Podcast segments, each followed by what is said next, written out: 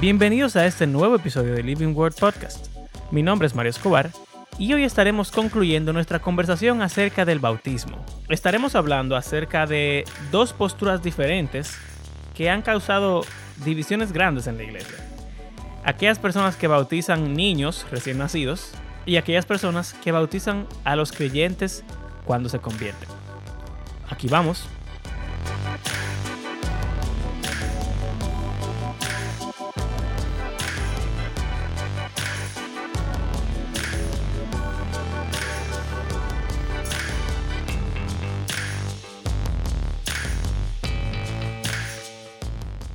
Entonces, el último tema que tú aludiste ahorita es lo de bautizar niños o bautizar bautismo de niños o bautismo de creyentes. Se llama predo bautismo o credo bautismo. Okay. Esos son los nombres. Y como tú decías, los bautistas obviamente son credo bautistas, solamente bautizan creyentes. Y la mayoría de gente que yo conozco en este país, que no son católicos, son credo bautistas. Sí. Ahora, no todos los protestantes son esto.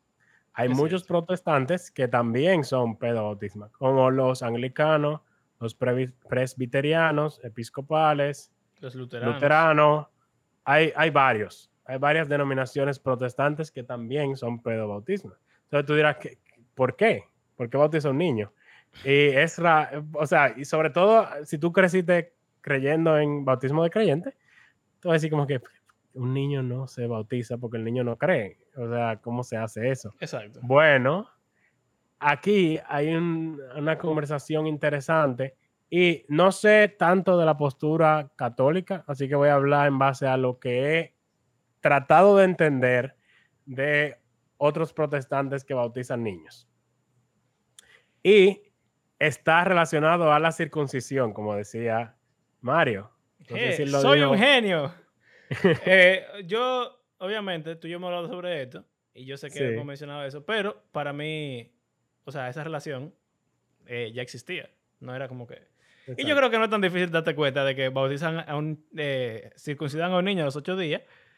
Exacto. Tú sabes, querían que los judíos, que los gentiles se circuncidaran cuando se convertían y entonces ahora nosotros bautizamos gente cuando se convierten y hay gente que bautiza niños desde que nacen. Es como Dice eh, Pablo en Colosenses, eh, Colosenses 2, toda la plenitud de la divinidad habita en forma corporal en Cristo.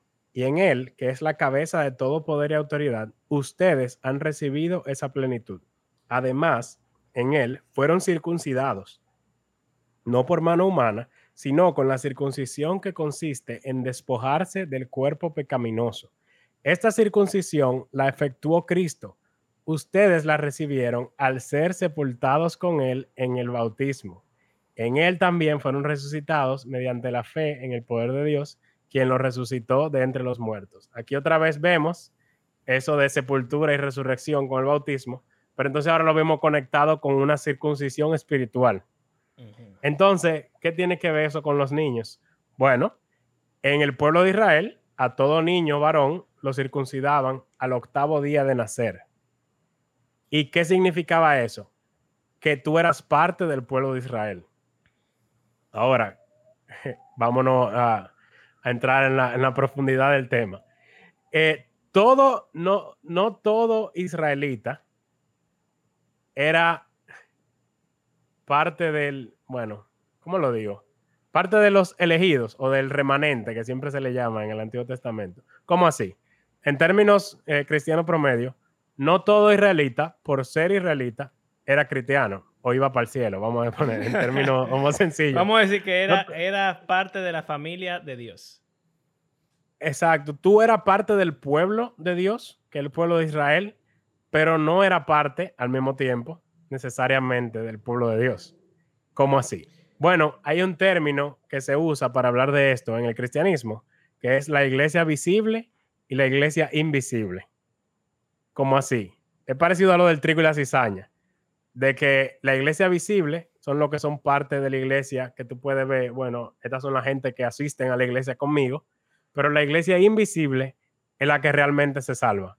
la que va para el cielo, porque en la iglesia hay mucha gente que no son realmente parte de. O sea que, que eh, volviendo a lo de la circuncisión y los judíos, Pablo Sí. en Romanos 4 habla de eso claramente. Él dice que no todo el que es hijo de Abraham por la sangre es es hijo de Abraham. heredero de la promesa que Dios le hizo a Abraham, o sea, hijo de Abraham espiritual, parte de la familia de Abraham o la familia de Dios que es por la fe. Exacto. Y eh, él, él dice, por ejemplo, habla del rey David, que el rey David entendía que esa, esa bendición de ser parte de la familia del pacto de Abraham, ser salvo, vamos a decir, era algo por la fe que Dios le daba a una persona sin obras y que él, de hecho, estaba dispuesto a perdonar los pecados gratuitamente cuando uno se arrepentía. Un ejemplo de eso, que Pablo cita en Romanos 4, es el Salmo 51, donde David se arrepiente sin nada, él solamente le pide perdón a Dios y ya. Entonces, Pablo dice, desde el principio ha sido así, que aunque el judío es judío y recibe los beneficios del judío, como la Torá, como la bendición especial que Dios tiene sobre su pueblo de Israel físico y su protección, no todos son herederos de la promesa que le hizo Abraham de que iban a heredar el mundo, o sea, la nueva creación. Exacto. O sea que eh, no todo el judío tiene vida eterna. Exacto. Pero entonces, ¿hay beneficio de ser judío si tú no tenías vida eterna? Sí, Pablo dice que sí, también en Romano. Exacto. Claro que beneficio, que es lo que mm, eh, tú estás diciendo, Mario. O sea que del mismo modo, el pedo bautista, el que cree en el bautismo de niños, cree que es lo mismo. Como Pablo está aquí conectando la circuncisión con el bautismo, y también eso tiene que ver con historia de la iglesia y la iglesia primitiva, en el mismo Didache o otro documento parecido, se habla de que se bautizaban los niños que le nacían a los creyentes. Porque al igual que como le nacía a un israelita a una persona, se circuncidaba al hijo del creyente, ya la señal del, creyente, del cristiano, se le llama la señal del nuevo pacto, es el bautismo. Exacto. Entonces, en vez de circuncidar a su hijo, lo bautizaba.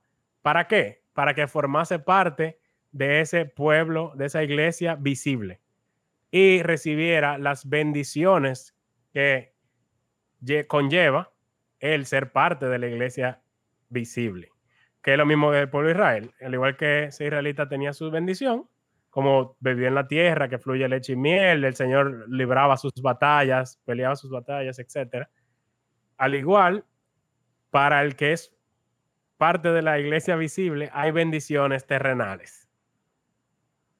Una gracia especial, que es lo que no le gusta como que suene así para los credobautistas. Entonces, que el niño se haya bautizado no significa que él es heredero de la promesa, Sin embargo, sino que es parte de la iglesia, vamos a decir. sin embargo, es verdad, al, a nosotros, los credo bautistas, no nos gusta que suene así, como que tienen bendiciones, que sé yo qué. Pero eso es en la teoría, porque en la práctica, en mi iglesia y en la tuya, y en muchas iglesias, cuando un niño le nace a una pareja de cristianos, ellos van a la iglesia, lo presentan, el pastor o quien sea va, dicen, ah, este es el niño, que yo cuánto, oran por él y le piden al Señor que lo bendiga, que lo cuide, que lo guarde y especialmente le piden por su salvación. Y la, eh, lo que se asume es que por estar en un lugar cristiano, por ir a la iglesia todos los domingos, por crecer con la teología correcta, en- entre comillas, o lo que sea, ese niño eh, esperamos con más certeza y porque se lo estamos pidiendo a Dios como sus hijos ya, sobre todo creo, que esperamos con más certeza que ese niño se convierta. Y tú puedes oír a muchísimos padres de nuestra denominación que dicen como que, ah, yo no sé, pero ya confío en el Señor, que sé yo cuánto. Lo cual es Sí. la única verdad, porque nadie sabe que si una persona se ha convertido o no, solamente se puede No, y la bendición, la bendición de ser parte de una iglesia también, También. De que eso es evidente en la vida del, del que vive ahí. Ahora, si tú no lo bautizas al niño, no recibe esa bendición. Esa es la, Esa es la pregunta. ese es el asunto, que los que bautizan no bautizan a sus niños y creemos que los niños siguen siendo bendecidos. Sí. Y cuando se bautizan ya cuando creen, entonces es raro, o sea, es como un tema difícil y complicado. es complicado. histórico. Pa' y mí- que hasta en cierto modo los credobautistas también bautizan niños. Porque si vamos por la definición de que es un niño, eh, o sea, de que sea menor de edad, por ejemplo, que aceptemos que un menor de edad se bautice. Está bien. No, o sea, tú dices que puede ser como exagerando, pero no dudo que si hay un niño de 10 años, bueno, quizás tenga un mínimo de edad en algunas iglesias, de 12 años, 13 o no sé si die- 18, no sé. Pero en verdad es Hay válido. muchos real- niños- realmente es válido. Hay muchos o niños, sea, hay que muchos niños que se bautizan y después no son cristianos al final, como quiera. O sea que es complicado. Y ahora, yo creo que eso se devuelve al punto inicial de querer bautizar a una gente y, que, y evitar que se descarríe después. Creo que eso está muy, muy relacionado con el tema de la apostasía que hemos evitado por mucho tiempo en el podcast. Sí. Eh, Y eso es, al pedo bautista, eso no le no da un temor. Se exacto. bautista y ya. Pero a, y espera a- a que nosotros sí. se convierta. Sobre todo por no, ¿sabes? No, no estoy asumiendo que todos los que son credos bautistas son calvinistas, pero sí la mayoría de cristianos que yo conozco de diferentes denominaciones creen en el punto calvinista de que la salvación no se pierde.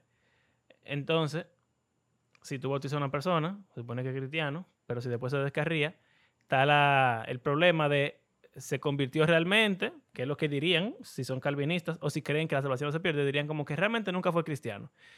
Eh, versus una persona que crea que la salvación se pierde, vamos a decir un judío, porque la relación bautismo-circuncisión es directa. Un judío circuncidado podía negar su religión judía. Y el caso más claro en el Nuevo Testamento sería un, un recolector de impuestos o algo así, que a pesar de seguir siendo judío, incluso poder seguir teniendo la religión judía, lo sacaban del pueblo. Era, era un, un descarriado, básicamente. Cortado del pueblo. Exacto. Una persona que no guardara el sábado, también dice la ley, la ley eh, de Moisés que tenía que ser raído del pueblo. O sea que el hecho de tú ser circuncidado y formar parte del pueblo de Israel no te aseguraba siempre que, o sea, tú no ibas a perder el privilegio de ser judío bajo ninguna circunstancia. Entonces, el que cree que la salvación se pierde no tiene ningún problema, supongo, en decir, sea credo o pedo bautista, lo bautizamos, oramos por él, se bautizó porque creyó o lo que sea, pero al final dejó la fe por voluntad propia. Entonces, Pero esa gente, generalmente, la gente que cree que la salvación se pierde, vuelven a bautizar. Cuando se vuelve a convertir, si se vuelve a convertir. sí. Y y los pedo bautistas nunca vuelven a bautizar. ok, ok. Si el bautismo que te hicieron cuando chiquito, ya es tu bautismo. Aunque tú haya, te hayas Ya. descarriado, haya vuelto.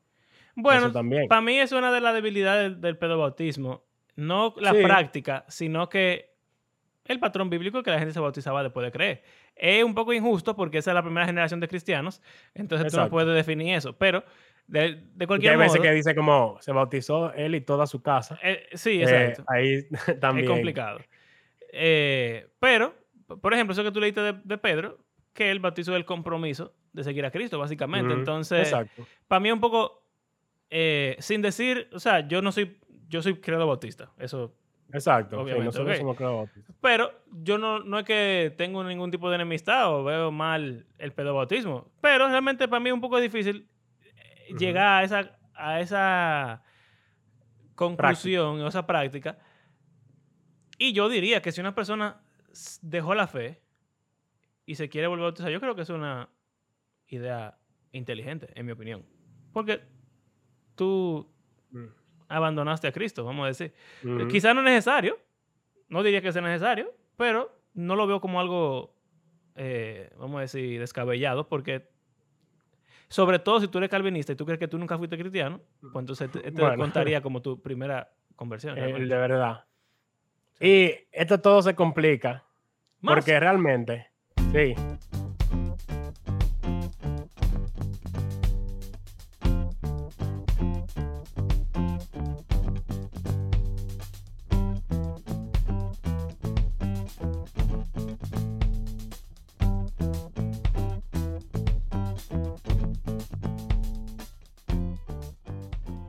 Esto de bautismo y pedobautismo tiene otro, otro layer, otro nivel de conflicto y es la gobernanza eclesiástica. Generalmente, Yo no sé, yo, ¿Cómo yo no tengo idea ya. eh, bueno, hablando de membresía de la iglesia, ¿cómo así? Bueno, eh, eso es algo como complicado y raro, porque no está como que en la Biblia, pero generalmente eh, en, las en las iglesias en general, cuando tú te bautizas, tú eres un miembro, tú te puedes volver miembro de la iglesia. Si tú no te has bautizado, tú no puedes ser miembro. Entonces, en las iglesias pedobautistas, todo el que se bautiza de niño es miembro de la iglesia, sin importar mm. qué. Sin embargo, el bautista quiere asegurar de que no cualquiera pueda ser miembro de la iglesia. ¿Por qué? Porque hay dos tipos de gobierno generalmente, o sea, esto es generalmente, diferentes. Y eso es un distintivo bautista, de que el bautista tiende a ser, es, es más o menos como una asamblea democrática, en el cual todo miembro tiene voz y voto, y obviamente los pastores eh, presiden sobre la congregación, pero todo el mundo tiene una voz en la iglesia y las cosas se ponen a votación generalmente y los miembros votan y toman decisiones de la iglesia y pueden formar parte de los ministerios de la iglesia, etc. ¿Qué pasa? En el pedo bautista, si no todo el mundo es realmente cristiano, tú no quieres que esa gente esté tomando las decisiones de la iglesia. Pero allá no tienen ese problema, porque el gobierno generalmente de las iglesias, estoy hablando en protestantes, de las iglesias pedobautistas tienen un cuerpo de ancianos, un cuerpo pastoral, que son los que toman las decisiones de la iglesia. O sea que no importa quién sea miembro, quienes toman las decisiones son los ancianos, los pastores. Y ellos le informan a la iglesia de las decisiones que ellos tomaron. Entonces, para el credo bautista, que tiene un sistema congregacional, que se bauticen todos los niños que nacen y que no sean cristianos, es un problema porque pueden votar y tomar decisiones eh, que afectan a la iglesia. Y para el que tiene un concilio de ancianos eh, o pastores, no le afecta tanto en ese sentido de gobernanza porque solo los ancianos toman decisiones. Eso es otro, otro nivel yo tengo entonces del debate. Otro nivel del debate, entonces, que después de lo que tú dijiste, yo pensaba que era esto lo que te iba a decir y no fue así. Y yo creo que, aunque obviamente eso es cierto, lo que estás diciendo, y tiene muchísimo sentido, creo que no aplica al 100% porque, honestamente, mi iglesia congregacional, tu iglesia congregacional, y esas votaciones, vamos a decirlo, eh, tú sabes, sin, sin querer insultar ni nada, o sea, la voz del pastor tiene más importancia. La voz de la, anciano tiene más importancia y la iglesia, como creen en lo que el pastor dice, van a votar a favor de lo que el pastor diga. Eso es... Generalmente. Por lo regular eso es así. Entonces, eh, como es algo democrático, mayoría gana, la mayoría va a estar de acuerdo con el pastor, así que eso como que, aunque en teoría tiene mucho sentido, para mí en la práctica, sobre todo en nuestras congregaciones, no es tan valioso. Ahora, pero es, un argumento. Sí, sí, sí. Pero para mí lo que sí tiene mucho valor, pero que tampoco funciona en las iglesias de nosotros, y es porque parece que son pedobautistas, aunque no lo son, es la disciplina de la iglesia. O sea, en la mm. iglesia establecidas por Tiene que ver con eso. O sea, eso tiene que ver con la membresía por eso te dije, Por eso te dije que yo pensaba que tú ibas a irte por eso, por eso de la ah, disciplina y no por lo de las decisiones. Y es que... Ese es tema importante. Yo creo que sí. Eh, Jesús estableció un orden y un, y un, vamos a decir, un formato de disciplina en la iglesia. Que para mí la palabra disciplina no es la mejor, pero vamos a decir que esa es la palabra que se ha usado siempre. O sea que básicamente tú tienes un problema con un hermano, tú vas y hablas con el hermano. Si no te hace caso, si no se resuelve el problema, entonces tú buscas a dos o tres testigos, hablan, intentas resolverlo. Si no se resuelve, vas a toda la iglesia, intentas resolverlo. Si no se resuelve, pues entonces esa persona es declarada no cristiano, porque se sopesó quién tenía razón, bíblicamente hablando, quién está en pecado y quién no está en pecado, y la persona no se quiso arrepentir de su pecado, así que no está siguiendo a Cristo, por lo tanto, no es parte de la iglesia, por su propia conducta. Eh, entonces, ¿qué pasa? Tú puedes cometer un pecado. Sobre todo los jóvenes les pasa muchísimo. Uno tiene hormonas, tiene, no está seguro de lo que cree ni siquiera. Eh, y entonces la iglesia tiene sus reglas. Sean esas reglas válidas o no, eso no tiene nada que ver. Entonces, si tú eres parte de la iglesia, la iglesia tiene la potestad dada por ti de disciplinarte. O sea, en cualquier método que la iglesia elija, sean bíblicos o no sean bíblicos, es su prerrogativa la disciplina. Pero si tú no eres miembro, entonces no es así. Si Porque te tú- tratan como alguien que no es creyente. que No hay Exacto. que disciplinar porque no, no es parte de nosotros. ya no te pueden tratar como un gentilo publicano, porque ya tú eres un gentilo publicano. Si tú no Exacto. eres miembro de la iglesia. Entonces, el problema es, si tú eres pedo bautista, el problema Siempre son- entra en Exacto. proceso disciplinario. cualquier gente que nació en la iglesia entra en un proceso disciplinario porque se asume que es parte de la iglesia visible Sí. porque fue, fue bautizado. Pero se- si esa es la lógica, en nuestras iglesias, que son credo bautistas, nuestros jóvenes y niños que no han hecho profesión de fe o que no se han bautizado, no deberían ser eh, No, no se le debería aplicar disciplina. ni nada de eso porque ellos no son parte de la iglesia. Generalmente, yo creo que no se hace. No sé, no sé. O sea, un proceso disciplinario así de, de asamblea y de O, o darlo sea, por gentilo publicano. de, bueno, en verdad depende, pero es que, es que varía mucho. Hay jóvenes que sirven en la iglesia que no están bautizados. Sí, Entonces, si volvemos a lo mismo, si para tú ser parte de, de la iglesia visible, tú tienes que estar bautizado, pues entonces tú no deberías hacer nada en la iglesia si tú no estás bautizado. Porque la disciplina en la iglesia por lo regular involucra sacarte de algunas funciones para que tú tengas un proceso de arrepentimiento, que sé yo cuándo, y tú después vuelvas. Pero si tú no eres cristiano o si tú no has sido bautizado, eh, entonces, ¿cuál es la, el rito de iniciación que hace que tú formes parte de esa clase de personas a las cuales tú puedes disciplinar? Y es raro porque que tú haces en un ministerio si tú no estás seguro que tú eres cristiano, como que exactamente. puede ser como estás ofreciendo fuego extraño. Por ejemplo, vamos a decir que tú estás en el ministerio de adoración y tú estás en, en el púlpito cantando todos los todos los domingos, porque tú eres un niño, tú eres parte del coro de la iglesia, tú no te has bautizado, pero tú quieres servir al Señor, pero tú no estás seguro si tú eres cristiano y por eso no te bautizas. Entonces, Eso es, un- eso es complicado. a Na- Nadab y Abiú le dieron fuego por eso. Y lo mataron. Digo, eh, exacto. está bien, eh, eso vamos a ir con un Y a poco extremo, Saúl, pero Saúl, o sea, bueno, pero que, o sea, son casos parecidos. sí, Ellos hicieron cosas que no le correspondían porque no correspondían. tenían la, posi- la, la posición para hacerlo. Y le, le dieron para abajo. Entonces, quizás jugamos con eso a veces, con Sí. algunos jóvenes. Y tú sabes, ya es un lío en verdad, porque los padres tienen autoridad sobre los hijos solo por ser sus padres. Y si los padres son cristianos, pues entonces hay un tipo de autoridad eclesiástica sobre ellos, involuntariamente. Pero eso va más allá. Y somos profesores de un colegio cristiano. Cuando hay un niño que tiene algún tipo de problema o lo que sea, los padres, cuando no saben qué hacer, lo mandan para donde el pastor. Claro. La iglesia a veces ayuda a los padres a tomar decisiones. No estoy diciendo que esté mal, no estoy juzgando eso. Simplemente estoy diciendo que es un poco incongruente que los procesos eclesiásticos se pasen a las personas que no son miembros de la iglesia.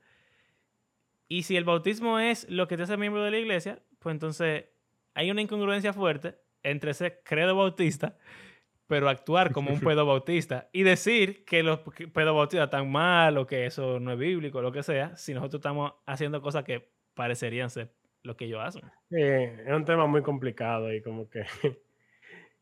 y, o sea, como que uno se puede ir tan lejos de lo que es realmente, porque el bautismo es algo, o sea, es hermoso, como tú decías, esa celebración de cuando alguien se bautiza y se vuelve parte de nosotros y ahora públicamente puedo decir que soy cristiano, etcétera. Y que por estar tratando de analizarlo tanto y ver los pasajes que no son tan claros, volverlo súper complicado y raro.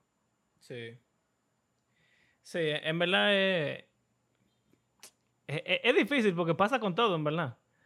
Uno, por pensar demasiado, por el que, el que añade sabiduría añade eh, dolor, como diría Eclesiastes.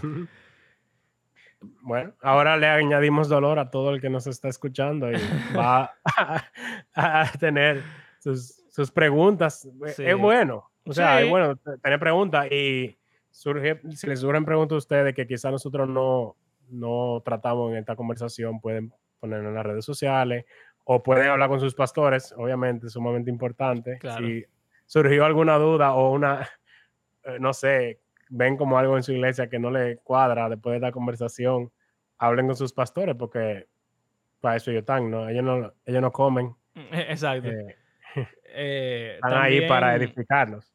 También, o sea, hemos dado pinceladas súper simples. Como dijimos, yo no, Sí. soy- yo no sé casi nada de este tema. Vamos a decir, quizás yo sé más que un cristiano promedio, pero yo no soy experto en, en nada de esto, ni en, ni en Didaqué, ni en, ni en cristianismo primitivo, ni nada de eso. Eh, Sí. Pero en el internet y en, o sea, hay muchos libros, hay recursos que uno puede, uno puede estudiar también, que hacen otros, otras denominaciones y cosas, que, o sea, por conocimiento general, por querer ver qué piensan otra gente, yo creo que es súper valioso. Y, Y- también nos ayuda a darnos cuenta de que aunque somos muy diferentes, definitivamente bautizado adulto eh, o niño es muy diferente, Claro, pero no somos tan diferentes realmente en la- nuestras creencias. exacto. Y al final, ¿qué es el bautismo? Es lo mismo. Quizá. ¿qué, qué pasa en, en el interín? ¿Qué, no sé, pero el bautismo es simplemente, o grandísimamente, es la representación de que tú fuiste sepultado con Cristo y resucitaste con Él. O sea, Para, para vivir una vida nueva. exacto, para vivir siguiendo a Cristo. Sea Exacto. que eso sea algo, un deseo que tienen tus padres sobre ti cuando tú naces, que sea así eventualmente, o que sea lo que ya te pasó y tú decidiste hacerlo porque sí, sigue siendo lo mismo el bautismo.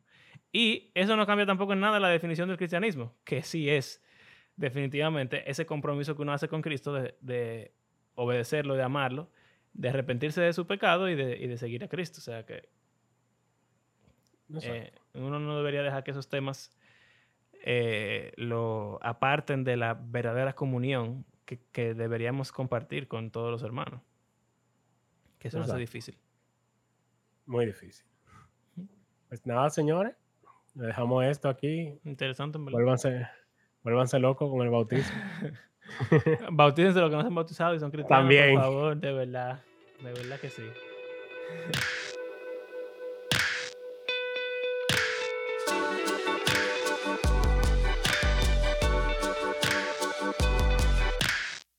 Gracias por acompañarnos en este episodio. Les recordamos que hacemos este podcast porque creemos que la Biblia es un libro que está vivo y que tiene el poder de Dios para transformar a los que la leen y a todo el mundo. Si disfrutan de nuestro podcast, les invitamos a compartirlo en redes sociales y si quieren apoyarnos económicamente, pueden hacerlo en nuestras plataformas de PayPal o Patreon. Estén atentos al episodio de la próxima semana porque el podcast va a tener un pequeño cambio que pudiera ser interesante. Vamos a iniciar nuestra cuarta temporada y la dinámica del podcast va a cambiar un poco. Como de costumbre, queremos agradecer a cada una de las personas que ha convertido este podcast en parte de su rutina semanal y será hasta la próxima. Hasta luego.